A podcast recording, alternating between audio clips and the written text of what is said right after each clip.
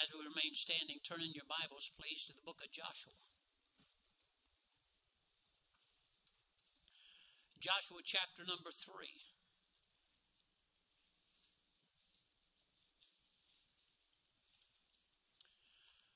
After Deuteronomy in the Old Testament, Genesis, Exodus, Leviticus, Numbers, Deuteronomy, Joshua.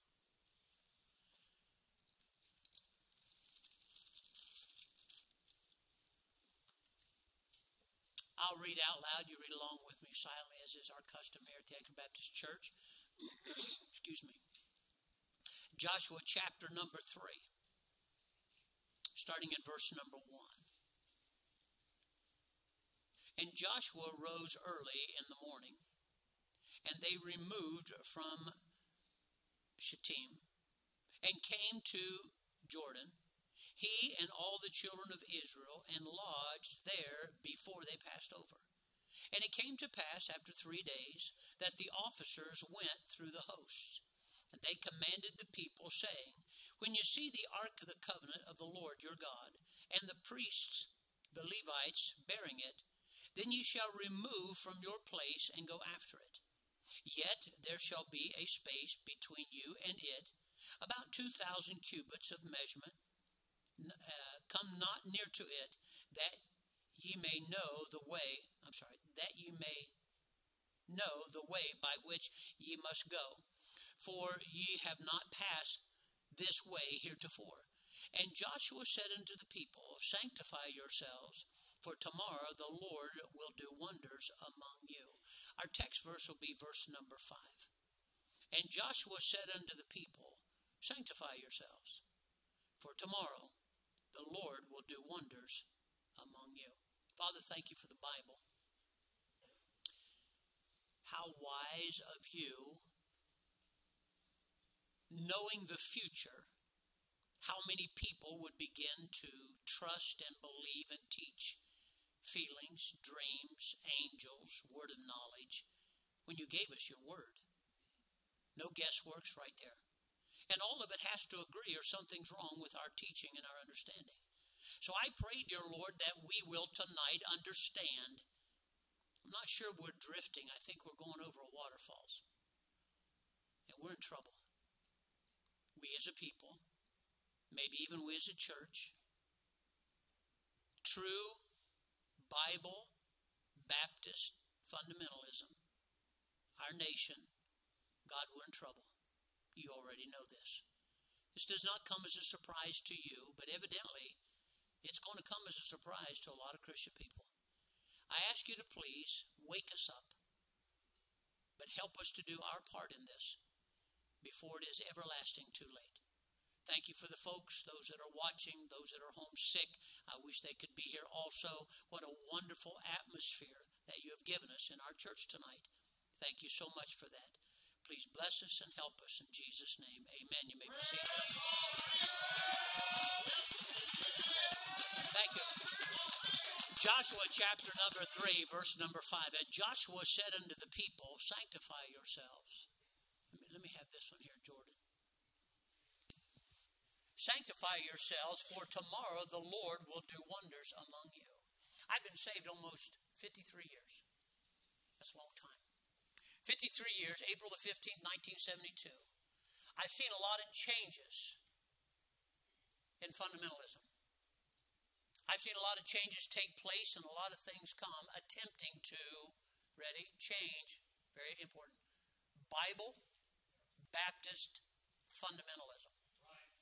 A lot of things. Some of you that have been around a little longer, probably not as much as me, but you've been there and you know what I'm getting ready to talk about. I believe Bible, Baptist fundamentalism was at its zenith before most of you were born. The 50s through the 70s were the great days of fundamentalism. Fundamentalism means all the basic truths of the Bible, but then I said Bible, Baptist, fundamentalism. You have to understand, years ago, Satan tried to get true Baptist Bible believers and liberals to start getting along together. It's just something he tried to do. These, as we learn here in the book of Joshua, these uh, or Nehemiah, these Sanballats and, and Tobias and Geshems, if you know that story there. What happens is they exhausted themselves in an effort to try to get Bible Baptist fundamentalists with liberals and worldly infidels. And thank God, at that time, again, before most of you were born, it didn't work.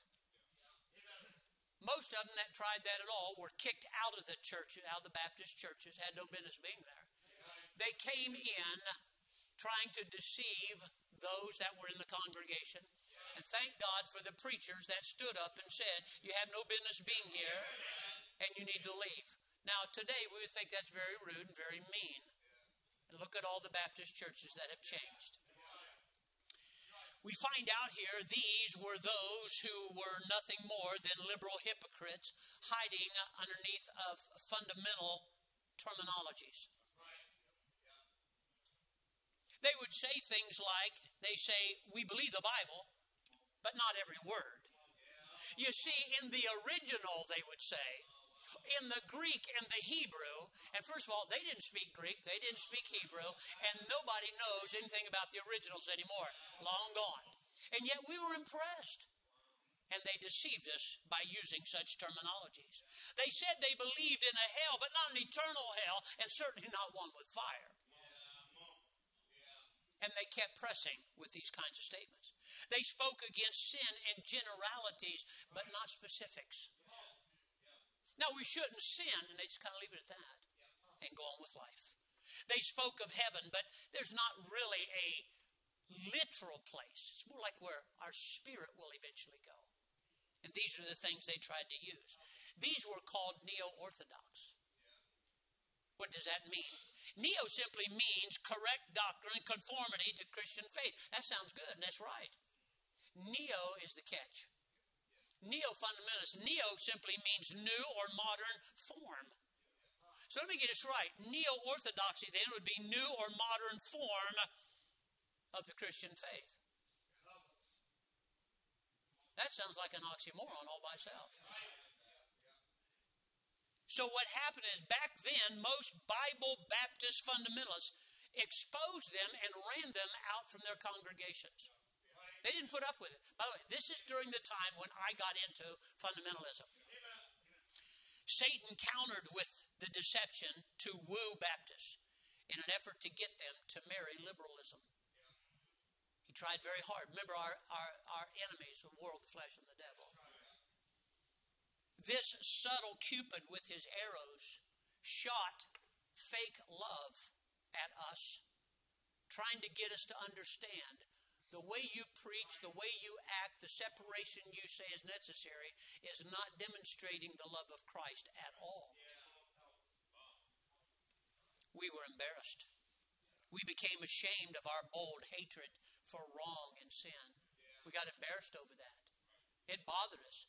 People began to put pressure on their preachers to change.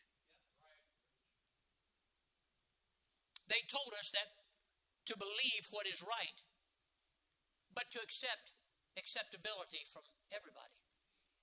First of all, that's impossible. New evangelical books started flooding the market to sway us. Example, they taught us that righteousness and just, justice meant little, and what was most important was love one another.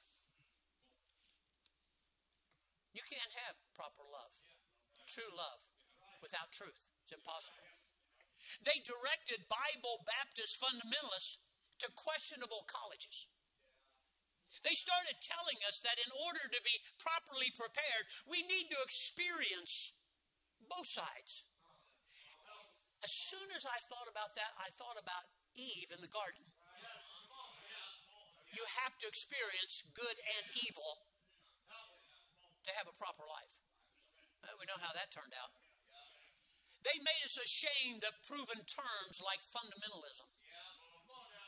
Watch this. Shouting Baptists. That, that's why when preachers come, they're caught completely off guard by our church. This is dead. This doesn't happen anymore. Go to Baptist churches, we all stroke our two whiskers, sit back and try to impress everybody with how deep knowledge we have, and their churches are dying while they're delving deep into the Word of God.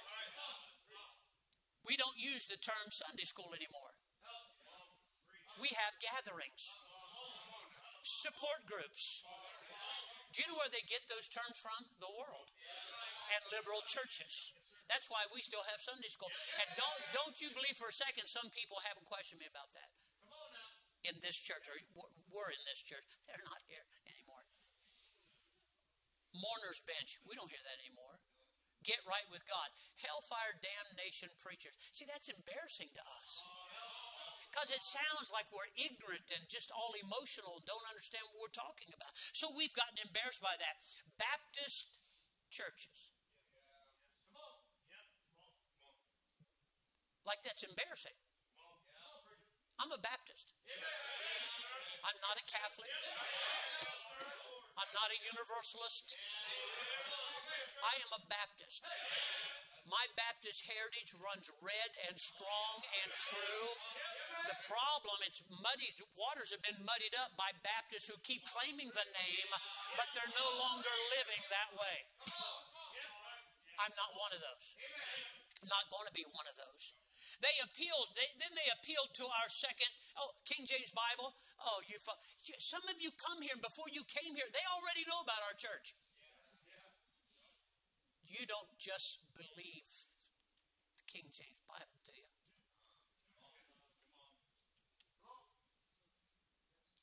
Why not?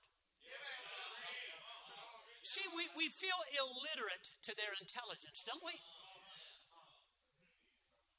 because they bring up questionable things that, no, we just believe the King James Bible. Well, you see, the NIV is a better understandable Word of God. It's not the Word of God. The NIV isn't. The New King James isn't. International Version, they're not. None of them are. Listen to me very carefully. Listen to me very carefully. This is a King James Bible only church. I make no apology for it whatsoever. Now, you can either join in all the reindeer games, as far as I'm concerned, you can go someplace else. If I ever find out that you're teaching a Sunday school class on a bus or anyplace else out of anything other than a King James Bible, you're done. You say that's not very Christian like. Not trying to be like a Christian when you're trying to undermine the cause of Christ. They appealed to our second generation in an attempt to distance them, our, our kids, from their founding leaders and from their own parents.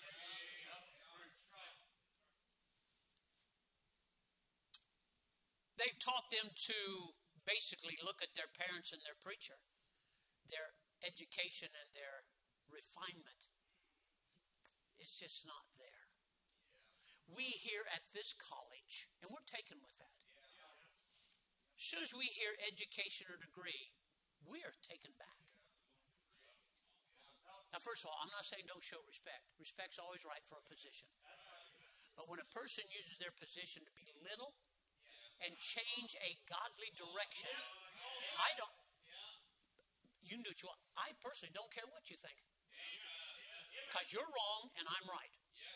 So what happens is they tried to do this and assured us by doing this, if we would just change and become more educated and more refined, and then what we would do, we'd be able to get more of the world into our churches.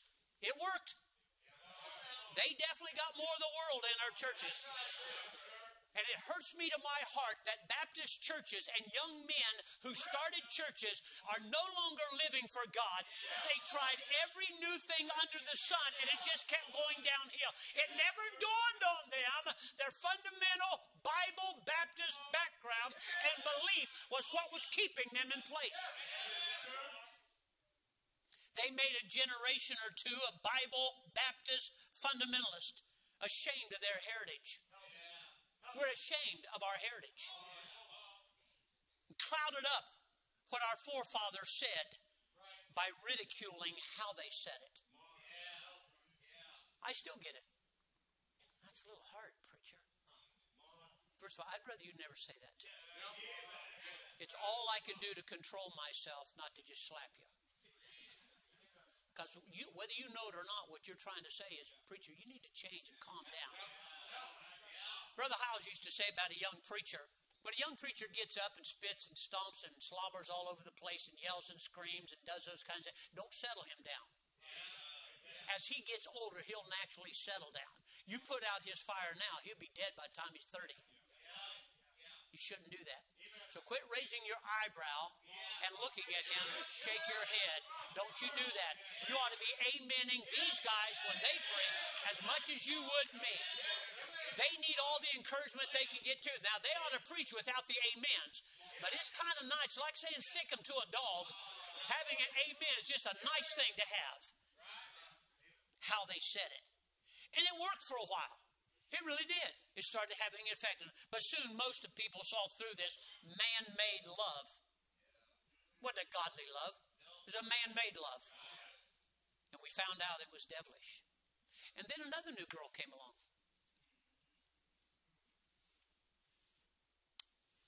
But it was hard to tell. Is she loving us to right, or is she seducing us to do wrong? Boy, it's a little confusing. You see, who are these people, these temptresses, if you would? Fundamental Baptist preachers becoming involved with lost outside outsiders in secular endeavors. I am not for parachurch organizations. I am not going to hold hands with people who do not agree with all the fundamentals that I believe is right. I'm not going to do it. Can't do it. Not supposed to have fellowship with the works of darkness at all. Now, you think the works of darkness is what? Murder, drunkenness, shooting up? That's not all there is to it. Much more dangerous than that. That's easy to spot. Much more dangerous than that are those who come in sheep's clothing. Like we love people. Is your is your preacher? Does he normally get upset like this all the time? You all look at him and say, "You you mind your business." Put them in their place and they'll back down. But as soon as they see you give in, buddy, you're in trouble. You see, what happens here is this this new girl may accomplish what liberals liberals and neo Orthodox people and evangelicals. I'm not an evangelical. I am an independent, fundamental Baptist preacher. I'm not a minister. I'm not a bishop. I understand those names are in the Bible, but by the connotation that they carry anymore, I'm not for it. It's just like I don't we don't do communion here. We do Lord's we do Lord's Supper. As soon as I hear the word communion, I think Lutherans, Catholics, and people like that. And I'm not going to do it. So, we call Lord's Supper. You're welcome. Besides this, we all try to find, now that this new girl has shown up, for all the churches to find a common goal so we can all get along. I mean, just think what good we could do if we all started agreeing together. That sound good? Reminds me of the Tower of Babel. That was their idea. God said, No, I want you to split up and I want you to go to all parts of the world. You got that? God said that. Man always seems to have a better idea than God does. So, what did they say? You know something? Why don't we all just stay together, get along, and think what we could do? And by the way, man has done some pretty amazing things. Look at our cities, our roads.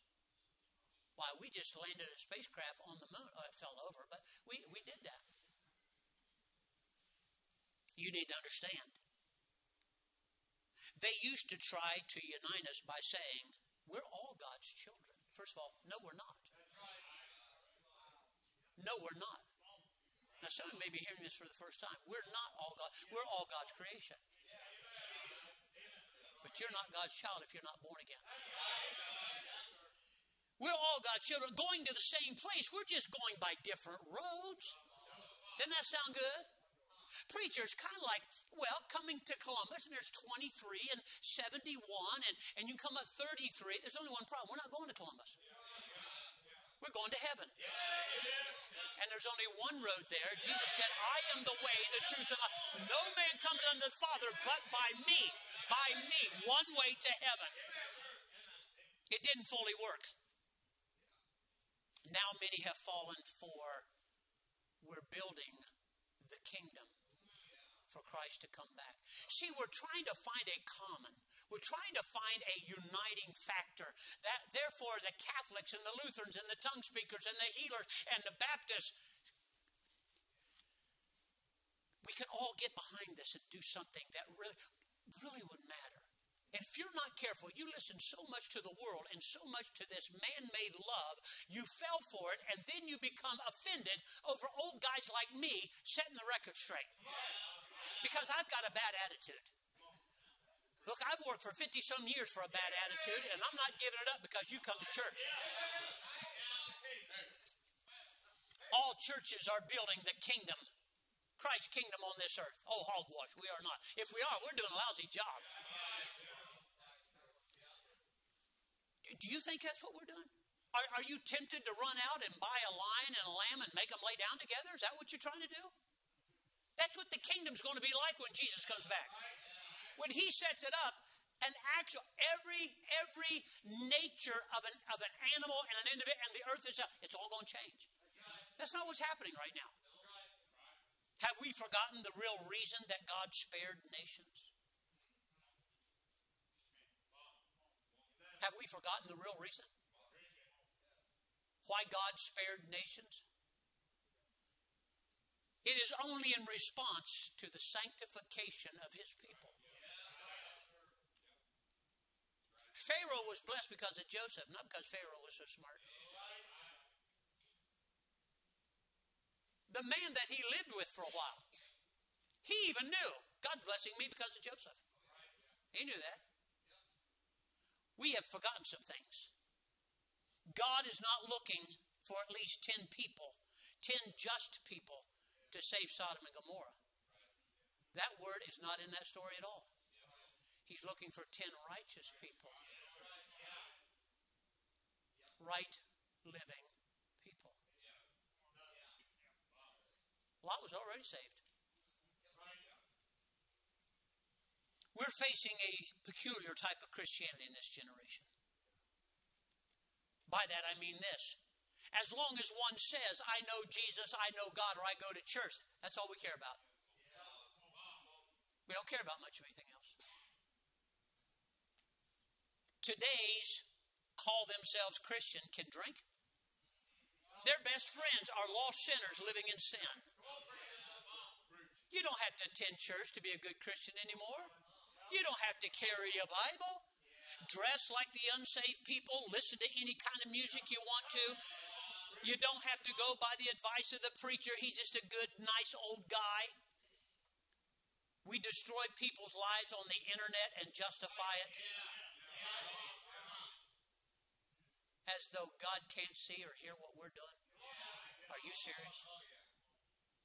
In churches, rock and roll, rap, Christian music, Christian music. Well, then why can't we drink Christian beer? Smoke Christian dope. All you do is put the word Christian on there, we're okay, right? So we can rap and come close to cussing as long as we say the man. That's Christian. Right? Doesn't make any difference how the how the female's living or how she dresses up there or how she's dancing like people from the world.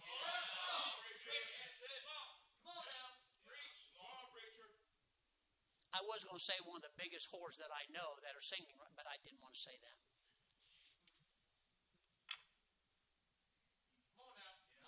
From what I understand, just sang at the Super Bowl and tells everybody she's a Christian. Wow, I'm totally confused now. I have no idea what a Christian is then. If I'm going by her illustration, by her example, by her, t- I have no idea what a Christian is anymore. Understand, the world does not know this. They're watching us, they're watching them.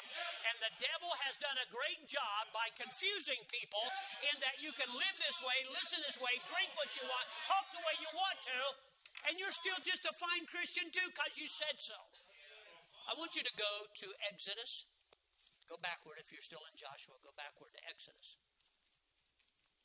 Right after Genesis. Exodus chapter number 19.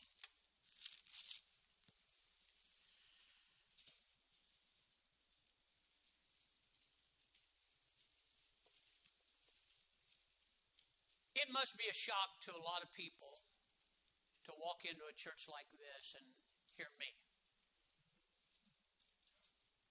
And so I watch them as they look around to see if, do you really agree with this guy? That's why men ought to amen. And women need to shake their head so they won't think we can get in here. Look, we've had Mormons try to get in here. We've had Jehovah's Witnesses try to get in here. We've had people come in here and pass out their material, never even asked, just passed it out. And by the way, when I finally say, What do you do? You can't do that here. They never come back again. That's weird, isn't it? In Ecclesiastes, in Exodus chapter 19, look at verse number 9. And all the people answered together and said, all that the Lord hath spoken, we will do. And Moses returned the words of the people unto the Lord. And the Lord said unto Moses, Lo, I am come unto thee in the thick of the cloud, that the people may hear when I speak unto thee, and believe thee forever. And Moses told the words of the, of, of the people to the Lord. Yeah, Moses told the words of the people unto the Lord. And the Lord said unto Moses, Go unto the people and sanctify them today and to, now God's getting ready to talk to his people. And he said, Look, before we get started, they need to sanctify themselves. They need to sanctify themselves. In verse number 10, that's what he said. The Lord said unto Moses, Go to the people, leader, and sanctify them today and tomorrow. And let them wash their clothes. Sanctified means caused to be clean ceremonially and morally. So not just I'm right with God and I know. No, morally. Morally also. It also means set aside as sacred. That's why I don't let your kids play in this church. This is sacred. I don't mean we worship it. I mean it's been set aside for a particular use, and it's not a playground. You said they're not hurting anything. They're hurting me, and they're not going to do it. So, what's he saying here? Sanctified means as holy and purified and clean. Now we go from here, and these same Israelites came to a place where they had no flesh to eat and they had no meat at all, and they pleaded with God to provide them flesh to eat. We find out in Numbers, if you're in Exodus, Genesis, Exodus, Leviticus, Numbers, Numbers chapter 11, verse number 18. The very first thing God said, okay, I'll provide meat. Guess what he told them to do first? Sanctify yourself. Sanctify. I'm getting ready to work among you. You're going to sanctify yourself. Watch what he says. Numbers chapter 11, verse 18. And say thou unto the people, Sanctify yourselves against tomorrow. And ye shall eat flesh. And he goes on from there. And the people wept in the ears of the Lord, saying, Who shall give us flesh to eat? And they tempted the Lord. But understand what I'm after here is this. The first thing, God, we've, we've left this part out of our Christianity. You know why? Because the flesh, the world, and the devil wants everything to be common. Not a peculiar people anymore. Not a kingly priesthood. Not an example to the world. Because that irritates people. We need to all kind of get along. Now we come to find out, go to Joshua chapter number 3, verse number 5. Joshua chapter 3, verse number 5. Now they stand before Jordan, getting ready to cross over. It's time to cross over to the promised land. And he says, God will give you victory. I want you to understand God's going to give you victory. Guess what he told them to do first, though? Sanctify yourselves. Look in Joshua chapter 3, verse number 5. And Joshua said unto the people, Sanctify yourselves, for tomorrow the Lord will do wonders among you. Every time, we're not done yet. I'm going to give you about a half a dozen more of these examples. Every time before God shows himself, talks to his people, or begins to lead them in victory, one of the very first things he says is, Leader, tell the people to sanctify themselves. Remember what sanctify means it means set aside for a holy use, set aside clean, morally, ceremonially. That's what God wants. God hasn't changed his mind about this at all. Again, they're getting ready to enter in the promised land. And you know what happened? They just crossed over, they take Jordan, and then they run into what? Ai. God looked at the leader and said, Why are you praying? When you know what God already says, stop your praying. There's no sense praying about it. When God says, girls, guys, don't date unbelievers. No sense praying. I'm praying that God will give me a light on that. God's already given you light on. You don't need to. We're forfeiting our young people like animals to the world because they throw a fit. I never have any fun. Yeah, well, you're never going to either, so get over it.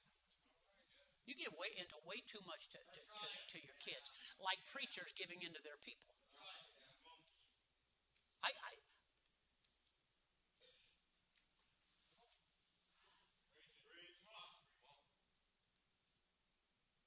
So they entered in the promised land. Look in Joshua chapter 7, verse 13. You're in Joshua chapter 3, verse 5. Look in Joshua chapter 7, verse 13. Before they're going to get victory, sin entered in. So sin has come in the camp. Now God told him, said, here's what you need to do to get victory. Very first thing he told him to do, sanctify the people. Sanctify the people. Look at verse number 13, chapter 7. Up, sanctify the people, and say, Sanctify yourselves against tomorrow. For thus saith the Lord God of Israel, there is an accursed thing in the midst. Get the sin out from among you. Make yourselves holy again. Set yourself aside for my use. Ladies and gentlemen, you're saved for God to use you, not for you to do what you want to do. Now we come to find out later on in their history the Ark of the Covenant is gone from Israel. It's gone. God wants to have it returned. But guess what he says first before that's going to happen? Go, if you would, to First Chronicles chapter 15. First Chronicles chapter 15. First thing he told them was, you need to sanctify the people. I'm not going to use a bunch of people who just meet together and are as bad as the world is. And this is what's happening to our churches. This is what's happening with the way we dress, the way we act, what we think we have a right to drink, what we have we think we have a right to listen to. Listen to me. Well, we can't have any fun. You're here in a battlefield. Do you understand that? You talk this way and new people come in. What's wrong with the church? There's a battle going on. There's war around here. Folks, where you been? You've been going to churches that just told you it's kind of like the yellow brick road. We're all just having fun. We'll meet the wizard one day, and in the meantime, we're the lollipop kids.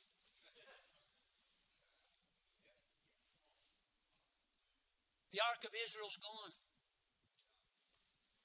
And in First Chronicles chapter 15, verse number 12, and say unto them, Ye are the chief fathers of the Levites. So now he's talking to leaders. Sanctify yourself, both you and your brothers, that ye may bring the ark of the Lord.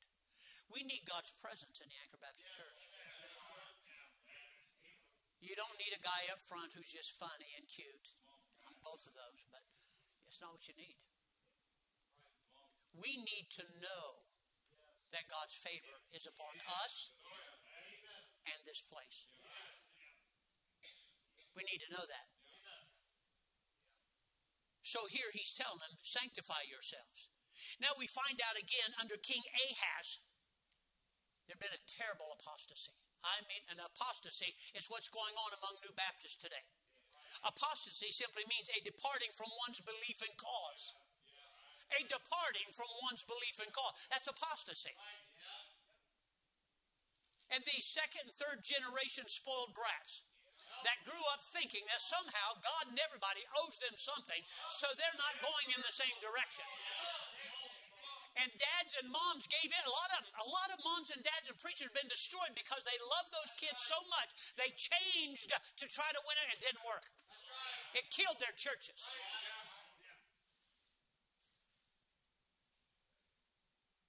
So what happened? God raises up a good king by the name of Hezekiah. Hezekiah brings revival about. And by the way, you'll find out when these really good kings got in power, they cleaned house, man. They went to the groves and burned them down, tore it all up. They, they knocked over every idol, ran every homosexual out of town. You know that Swami guy, who was running for president? Yeah, you ever hear him preaching?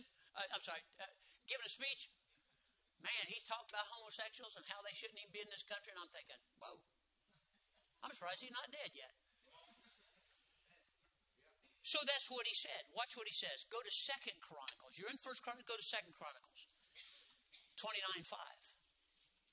Hezekiah said, We're going to clean this place up, and one of the first things we're going to do, we're going to sanctify the people unto God. Now watch what happens. Second Chronicles chapter 29, verse number 5.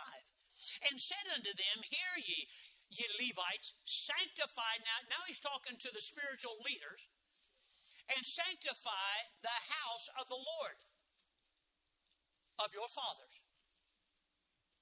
You know how this thing's supposed to work. Now get that thing back in line like it's supposed to be, dedicated unto me, and let's get this show on the road again. Folks, listen to me.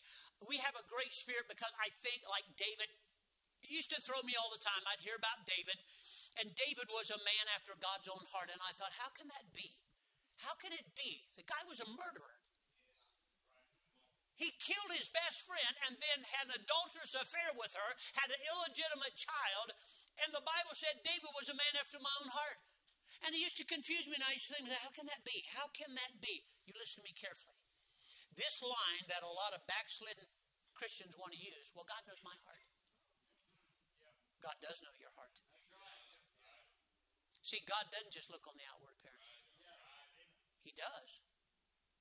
But you see, we've gotten so used to, don't I look good as a Christian? Can't say anything wrong, right? Everything's good. And God said, I look on the heart. I look on the heart. So, Second Chronicles 29 5. Hear ye, Levites, sanctify yourselves and sanctify the house of God your Father, and carry forth the filthiness out of the holy place. These buildings, this one in particular, has been set aside for the service of God. We're not under the law, but we have made things so. Look, it's just a building. Oh, no, no, no, no, no, no. No, no, it's not just a building. You mean to tell me you coughed up thousands of dollars just for a building? Well, that was stupid. I wouldn't do that. I did it for the cause of Christ. I did it because this is the place where God planted us. I'm not doing this to be seen. I'm doing it so hopefully He'll be seen. And one of the things that nobody will ever see Christ in is when there's filthiness in God's house. I understand all about Christian growth and I understand people are learning on all. I got all that. But what is none of your business is to tell me what I should preach and when I should preach and how I ought to go. That is none of your business.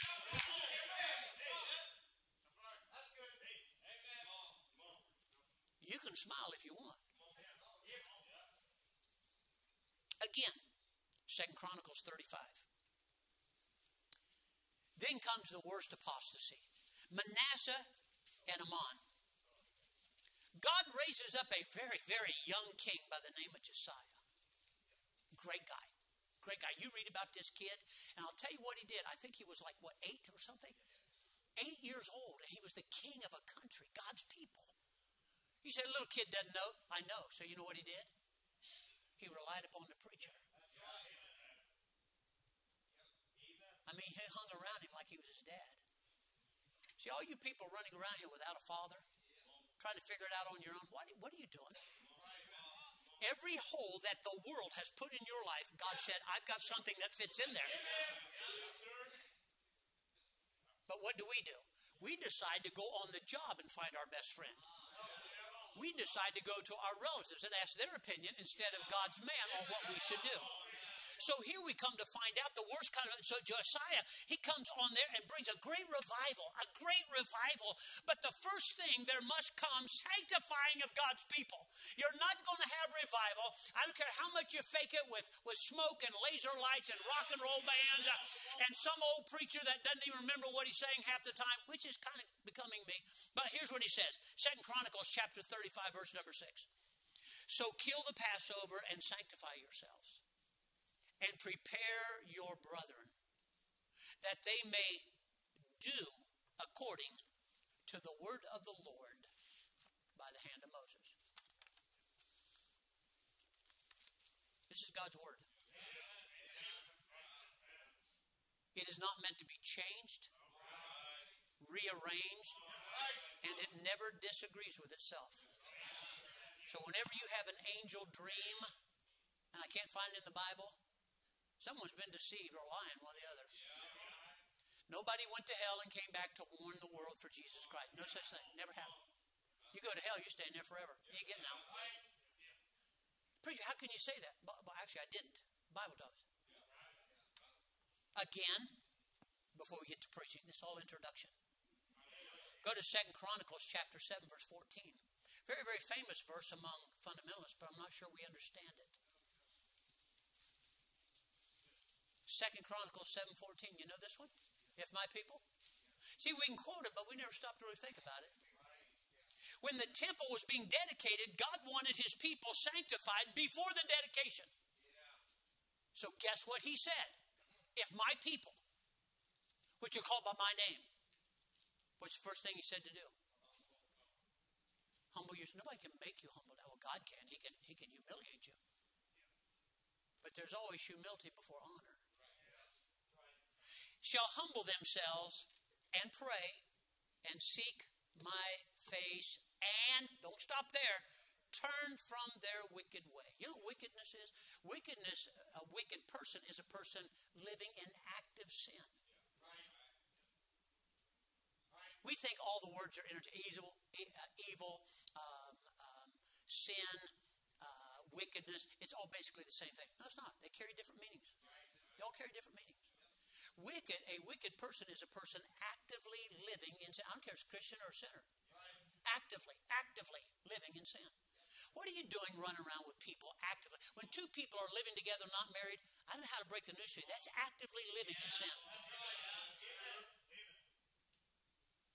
I don't care how much they love each other. It's not right. Folks, folks, we're either going to try our best to live by the Bible or let's just throw it to the side and start acting like a lot of new Baptists. They're not fundamentalists anymore. Quit thinking, my kids are in another church, I'll go to be with it. What in the world are you doing? One of these days when they finally want to get right, you've changed too. Now what are they going to do? People come here and they go like, yeah, you know, you haven't changed a bit. I, I, I don't know if they're saying that's a bad thing or a good thing. I take it as a good thing. Well, thank you very much. One girl came back and said, I knew you'd still be yelling and screaming about the truth. You know what I said? Thank you very much. That's very kind of you. I wasn't embarrassed about it at all. America needs a miracle. By a miracle, I mean a touch of God's hand. Voting's important. You have one vote. This country will not be spared the judgment of God's hand by the ballot box. Not going to happen. So let me ask you a question. Are you more concerned about jobs and getting your way or the will of God for your country? What are you most concerned about? You see, we need the Red Sea departed. We need it. We need Jericho's walls to fall down. That's what we need. I mean, something big. I mean, we we're in a mess, folks. I don't know how to break the news to you. It's not just out there. It's now infiltrated our churches to where you've got born again Christians agreeing with things that the world thinks is right and wrong now. You hear them arguing all the time. Well, I don't care what our preacher says. I, I think I got a friend down at work He's not saved. Guy's smoking dope. He's running around, whoring around like somebody, like some animal somewhere, and you're listening to him. If America is to be saved, it'll be saved because of the direct intervention by God in a response to the sanctification of God's people. God's not working for a lot of people because we're not living right. We say we are. But remember, God knows the heart. God knows what you do when you're not here. God knows what you think while I'm preaching like this. Yeah, amen, preacher. And the whole time you're thinking, this guy is stupid. What's he talking about? God already knows. God already knows. America needs help. Remember, sanctified, caused to be clean. My job is to help the washing of the water by the word. Do you know what that means? Keeping yourself clean by the word. My job is to help keep you clean by preaching the word of God. I am not a very good preacher, leader, father, whatever. If I let you do what you want, as long as you like me, that's all I care about. You talk about a hypocrite. You talk about a person that does not care about you is somebody that actually thinks or knows you're not doing right and does not try to help you or straighten you out to get you back to God where you need to be. I would I would not attend a church like that. I'm a Bible believing Baptist fundamentalist. I'm not about to change any of that. The troubles in our nation are not mainly because of homosexuals and lesbians, though that's an abomination in the sight of God. That's not the big problem. It's not racial divides purposely agitated by political interest groups. You know why some of you feel the way you do? Because of lost people making you want to think the way they want you to.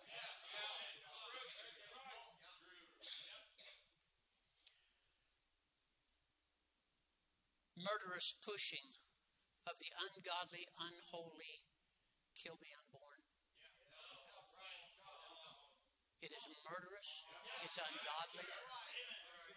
For those of you that were caught up in the world before you got saved, God has forgiven you.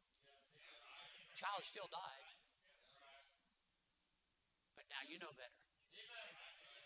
Don't ever agree with somebody.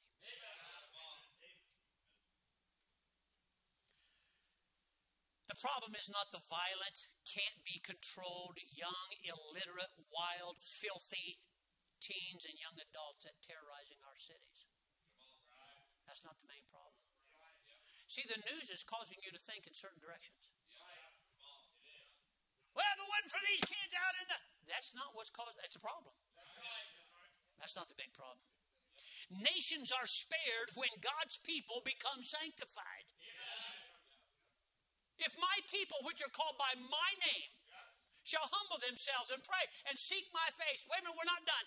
And turn from the then, then what you call that is sanctification. God looks for ten righteous people to spare Sodom and Gomorrah. That's what he was looking for. Ten righteous, not just ten saved people. He's looking for a covenant of salt, if you would. He's looking for Gideon's 300 that will sell out to God. God's not looking for big crowds yet. That's what we want. I want a big crowd only so I can preach the truth to them. I don't want a big, look, folks, I really don't care about me. It doesn't make a bit of difference. But I don't want my testimony to injure the cause of Christ. He looks for those who will come out from among them and be a separate, saith the Lord. 2 Corinthians chapter number 6. God will intervene and spare our nation when Christians just wake up. Folks, what do you do? Do you, we stay 75 hours a day? Is that what you do? No, you're bored. I used to tell people all the time fall asleep in church, as far as I'm concerned, is a sin. Brother David Chris used all the time when, when David was little. I'd make him stand up, preach. He'd fall asleep in church. That was his daddy to, to his son. He'd stand up and cry. He wouldn't let him fall down. Wouldn't let him, wouldn't let him go to sleep. You staying awake. You're going to do what the preacher says. He seems to be doing okay for now. Okay, he's got toothpicks underneath his eyes holding him up. God will intervene and spare our nation when his people, not the world, when his people decide to become sanctified. set aside for his use. So the devil tries to cause problems in our life. And by problem, some of us, we are advancing financially, and materially, and you think everything's okay because you're not whoring around, you're not smoking dope, you're not drinking beer, you're not cussing. Do you know how much the Bible? Did you say sorry? Oh, okay. Okay, David will hit the altar. Um, do, do you understand? If the devil can't get you this way, he'll run around the back door and come in that way. Dad, if he can't get you to stop living for God the way you're supposed to, he'll still get to you through your wife. Too many of you guys listening to you, and then other times you won't listen to them. Is it preacher? Which one do you want me to do? Get some discernment and wisdom. I'm talking about God's called preachers and his deacons and his older saints and his younger saints and, and, and teenagers returning to Bible fundamentalism again. Baptist fundamentalism. One can sense a coldness flowing through our church services. When's the last time you visited another church? Now, you want to do that on Thursday night, Sunday morning, or Sunday? You're already tied in. Even in our church, if we're not careful, when certain sins are mentioned, gluttony is a sin. Homosexuality is a sin. Rebellion against parents is a sin. It's not an opinion. It's not, a, I just don't see that. It's a sin. The Bible said rebellion is as a sin of witchcraft. There's a coldness that seems to flow across the auditorium. When certain sins and worldliness is mentioned, when certain topics and phrases and words are brought up, those that are ungodly religious crowd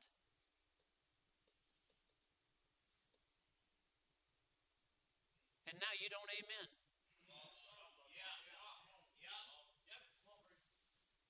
Now we're embarrassed, so we just sit silent and stare.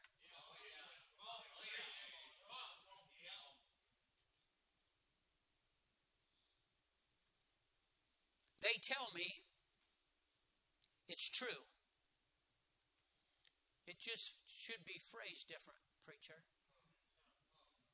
You can attract more flies with honey.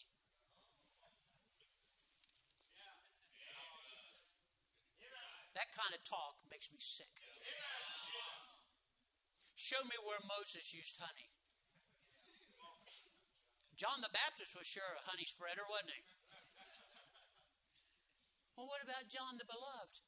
He preached the gospel. He stood for Christ. He did what this Bible, he didn't make up his own lovey dovey type of reaching the world. He didn't do that kind of stuff. That attitude, that, that kind of message doesn't send forth a positive message of acceptance by the world. I'm not preaching to the world. I'm preaching to God's people. Church, church is, a, most preachers don't even understand this. Church is not for sinners. Church is for God's people. Once you get saved, where are you supposed to come out from among them? Be you separate. Your home and church, only other places in this world. And so what we have done is included the world into our church. Now where do we go? You say, preacher, what about the tie? You listen to me. I'm going to hang every one of you guys with those ties till the day I'm out of here. Then you can dress where you want to. You can undo your shirt and let that one hair stick out. You can wear all the gold chains you want to. You can goofy hair. I've never seen such stupid looking men in my life. Comb your hair this way. Get the point? I don't understand. Grown men on TV combing their hair this way. What is that all about? I'll tell you what it's about fitting into the world. Fitting into the world. We are not supposed to be conformed to the fashion of this world.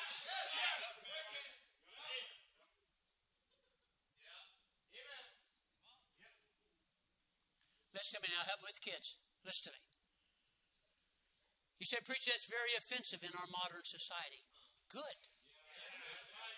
How are they going to know anything's wrong if we keep agreeing and changing with them?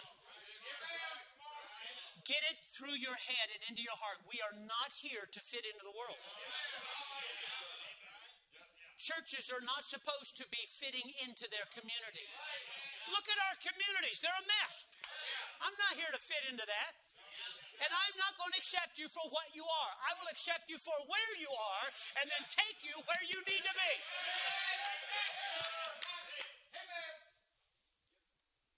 Living in adultery. Well, we love each other, though. I really don't care. It's still called drunkard. My dad was a drunkard. He did not have a disease. He did not have a fault. He was a drunkard. That's the word the Bible, that's the word God used. Sodomy. It's not gay. It's not gay. Look at me. Those of you who go public school right now, you about ready choke because they've taught you the exact opposite. God called it sodomy. You know why? Because it started in a place, or it was acknowledged in a huge way in a place called Sodom and Gomorrah. And that's not the only place it's talked about. Worldly people say, oh, it talked about that one place in the Bible. Oh, no, it does not. God's right kings got rid of it as soon as they took over. Well, they're nice people. When did doing filthy, ungodly, against God stuff? Hey, Mormons are nice people. Let's go to church there. Preacher, what do you got against them? They're nice people. I'll tell you what I got against them. It's totally against God's word. That's what I got against them. They may be nice people. I don't know that. The only reason you don't amen when I talk about queers and homosexuals and stuff is because you have a friend in the family, you got a close friend somewhere, and you just don't think I should be that harsh. Listen to me carefully. When Josiah got in there, he tore down. Can you imagine going around down here to the to the Catholic uh, uh, um, what was it um, hospital, um, Mount Carmel, and they used to have a statue of Mary out there, like this. I used to put tracts in her hand. She's standing there just like that. Oh, okay, there you go. Put a tract in her hand. People go by and do this all the time. What in the world are you doing? You say, well, no, I'm not praying to Mary. How come you bowed down in front of that statue? Now, before you get to feeling too good about yourself, what about us as Baptists? You give in to family members that could care less about your church, could care less about the King James Bible. Could care, they want you to live like they are so they can feel better about themselves. Misery loves company. They don't want us using words like word of knowledge. You don't have word of knowledge. I, why do I need the word of knowledge? I have the words of knowledge. I don't get you fall for this stuff because you don't know your Bible very well. Now you in this church, you know better than that because I've taught you better than that.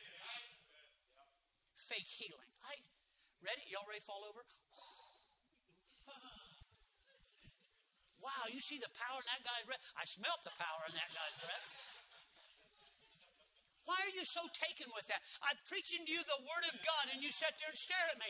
Some guy comes up who's got his hair combed this way and all of a sudden you're like, wow, did you, how did he know that? Because he's got people in the crowd that are cheating and feeding him information. And whether I know that or not, if he's not preaching Bible, he's a liar.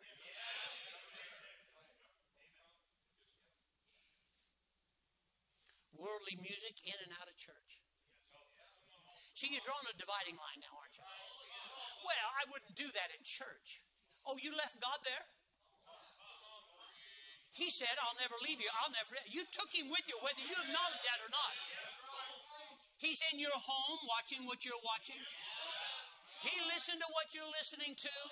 What you thought you left him at church, and now you think Sunday morning's good enough for anybody.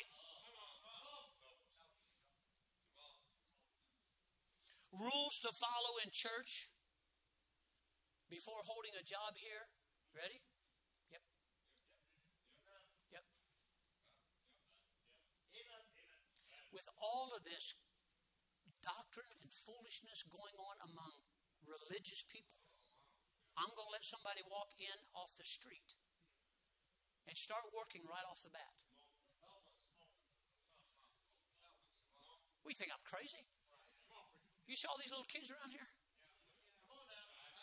All these young couples that are just learning what is right and wrong in their family. And I'm going to let some yo yo walk in off the street, or female yo yo it, walk in off the street and give them a job to watch over. I just made that up. Not tithing and giving offerings is robbing God.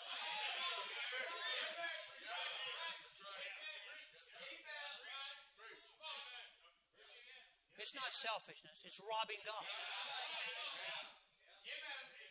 It is robbing God. You miss a week, you make it up. You don't forget it. Your church that you come here and amen and love these people and run around with them, and if you're not giving right here, what in the world are you thinking of? I can't afford to. You can't afford not to. I don't need your money. God doesn't need your money. What He's after is your heart. And by you squeezing George Washington to death. That's on a $1 bill, by the way. I don't even know what's on it. What's Grant on? How do you know that? He's loaded. This guy makes a lot of money. Folks, I'm not saying let's not stand against the abortion crowd. We should. I, I just never thought I'd see the day when women, mothers, some of them, marching down the street saying, I have a right to kill my baby. But see, they don't use those words, do they? I guess it's a tissue now. Boy, it really fried him the other day, though, didn't it? When artificial insemination, you know, they got those embryos frozen. And a judge came out and said, Those are real human beings.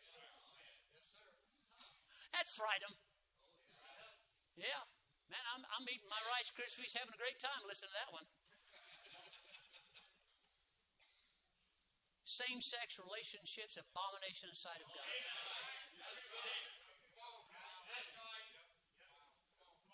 You said, Preacher? No, I'm not mad at you. I'm mad at what the world has taught us. You didn't, you didn't learn that from God. Look at me. Look at you young people. Listen to me. Every generation that goes by gets weaker and more worldly.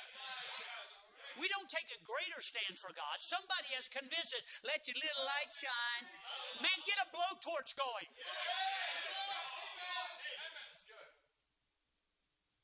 Evolution's a lie.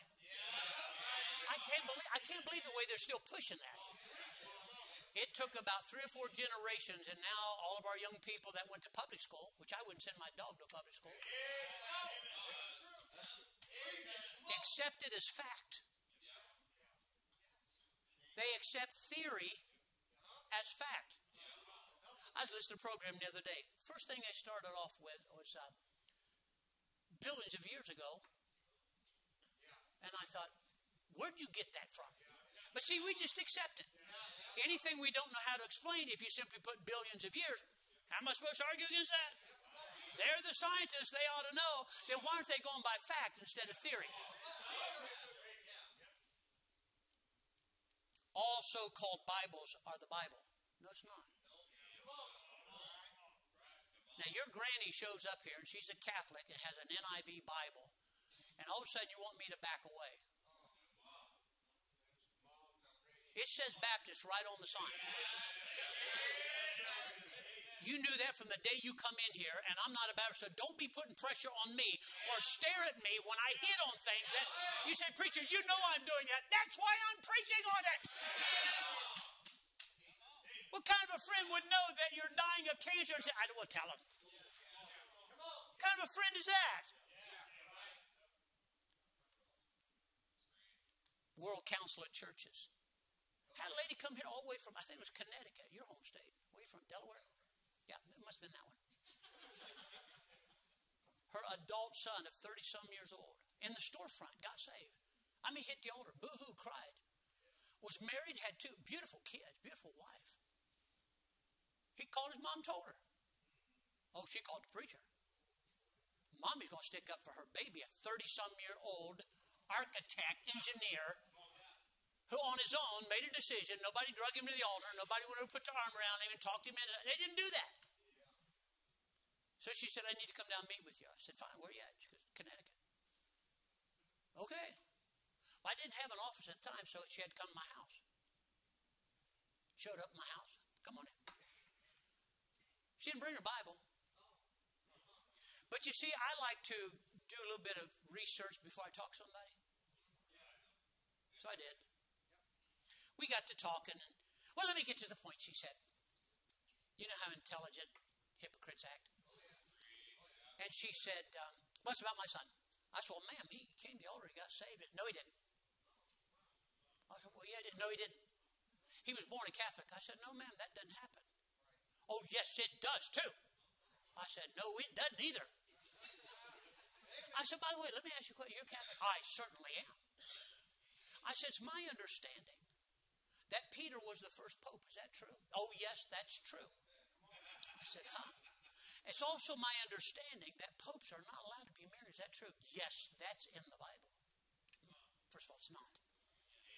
And I said, Well, that's odd because in the Bible, it talks about Peter's mother in law. Now, maybe it's just me. Is it possible to have a mother in law without being married? Okay, that's a problem. So it doesn't teach that marriage is an eternal virgin. Yes, it does. I said, well, that's odd. I don't know how a woman could be an eternal virgin that after she has Jesus, she had six or seven other kids. You know, she just kept telling me, I don't think that's in the Bible. So I proved something else. I just don't think that's in the Bible. I said, ma'am, listen to me. Beads aren't in the Bible. That's not in the Bible. Praying people out of purgatory. Purgatory's not. Oh, yes, it is too, she said. It's in my Bible. I don't know about yours, but it's in my Bible. I said, ma'am, I know something about the Catholic Bible. It's not even in there.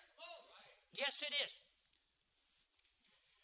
In the back, there's a concordance of definitions. It's in there. Definitions. It says right there. Purgatory. She thought that was part of the Bible. Evidently, you do too, because you're not catching on to this. Well, isn't it, preacher? No, it's not. Chapters, headings, division, those aren't in the Bible either. Man put those in there for our help. Purgatory's not in the Bible. Finally, she got up and she said, I disagree with you. I said, No, ma'am, you don't disagree with me.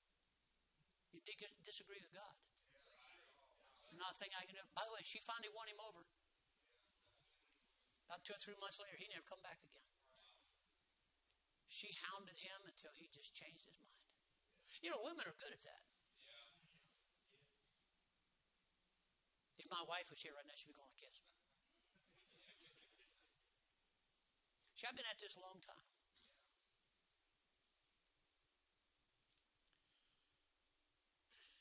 United Nations is of the devil.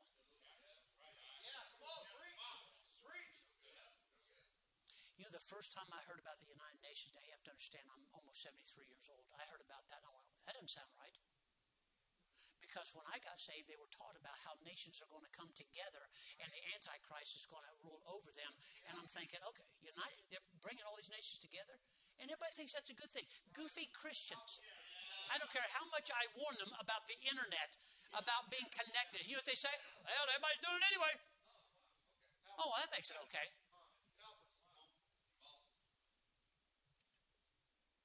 I'm all for it. By the way, that same lady that came here to help her little boy that was 30 some years old, she said, I checked on you. You're not a real church. I said, okay. I said, why not? I went by your location. We were in the storefront at the time. You have no stained glass windows. Well, that's, yeah, wow. I don't know what to tell you. We still don't. And she said, we ch- I checked with the Ohio Council of Churches, and you're not a part of that. That poor, blind, lost religious person has no idea what she's talking about. And the sadder part than that, there are Baptists sitting in churches like this one that say, I go to church. They don't know their Bible. They're not separated from, for the Lord. They have no impact on the world. And yet we'll amen and criticize them. And we, and we should. They're not right. It's not right at all.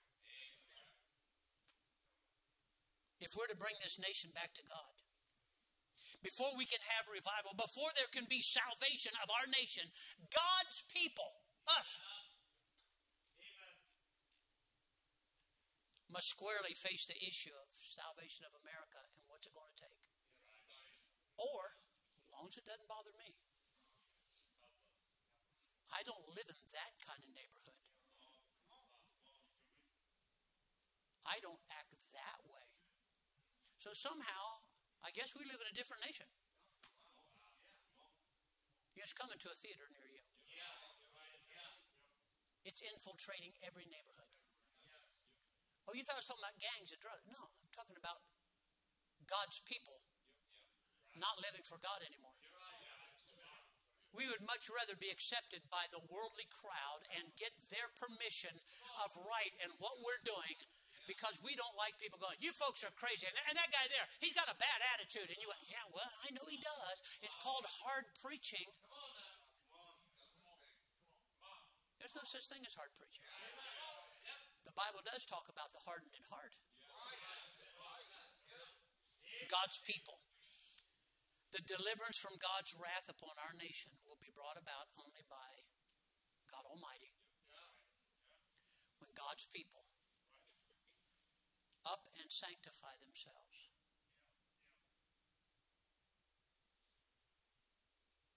It's time to clean up.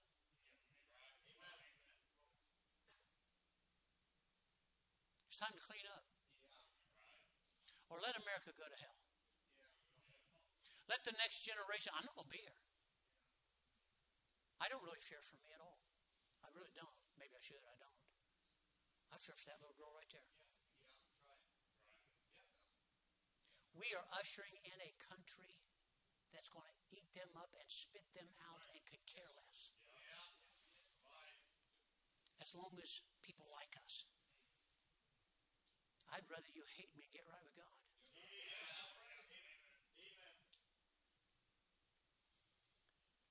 sanctify, cause to be clean. I hold preachers responsible. I really do. I've talked with preachers, they have no idea why they're on this earth. Have no idea what their church is all about. Well, you know, we were trying to get more of the world into our church, and what are you doing? Where's that in the Bible? Well, we kind of, you know how teenagers are, they need their music. I'm sorry, the music's not for us, it's for him. It's not for us. I've had people walk away from preacher. I like your preaching, but the music just didn't do anything for me. Young lady was in here this morning. We were singing uh, "To God Be the Glory." She was dancing. I said, "How can you dance to to God be the glory?" My mom taught me to dance. That's just what I do. What? Is this what we've run into? It's a great place to be. I fully do not understand why financially we cannot.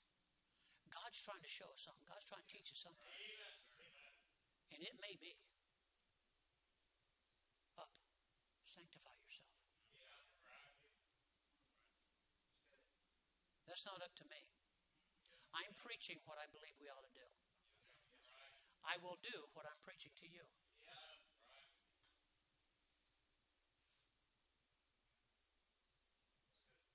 it saddens me in my heart. I know a lot of people watch and listen. Actually, I, I don't pay much attention to what goes on there. A lot of the people that have left this church and said, I'm going somewhere else, they're not there either.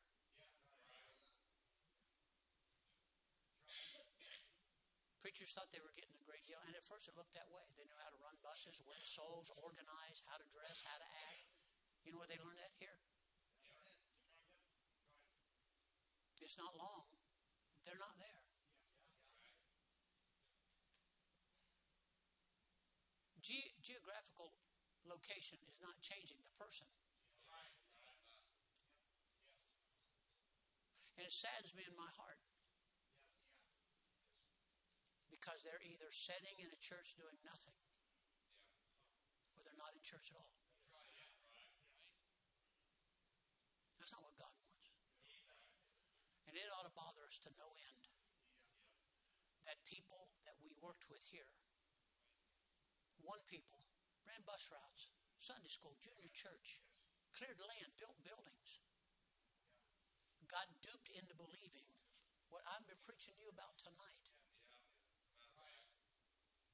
Would rather be liked and change direction than to say, like Jesus on the day he died, nobody was there. We're just not going to do that. Hey, preacher, you know, I want my family to like me. I want my family to like me. Preacher, like me? There you go. Got my family liking me.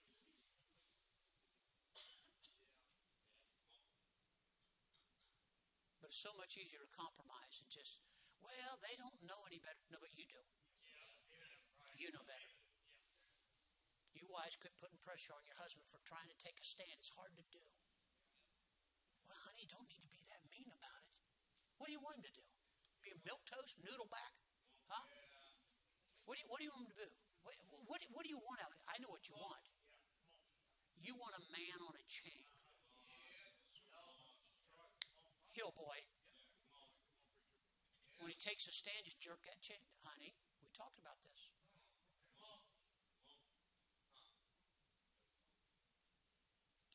It's hard to take a stand for Christ. And shame on the woman or the children in a family or in a church that would try to pull a man down from taking a stand for right.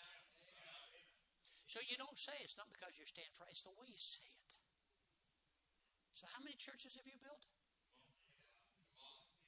How many other people do you watch over? How many of you have to answer to God for other families? So really, you don't know what you're talking about. You're following the world. Now, you listen to me. Up. Sanctify yourselves. For tomorrow the Lord will, if they didn't do that, the Lord wasn't going to do anything. When God's people, which are called by my name, shall humble themselves. Quit defending yourself. Get off your high horse and realize God wants to use you, but you're unusable right now. Seek my face. Right there. Quit making stuff up. Turn from your wicked way. Then I'll hear from heaven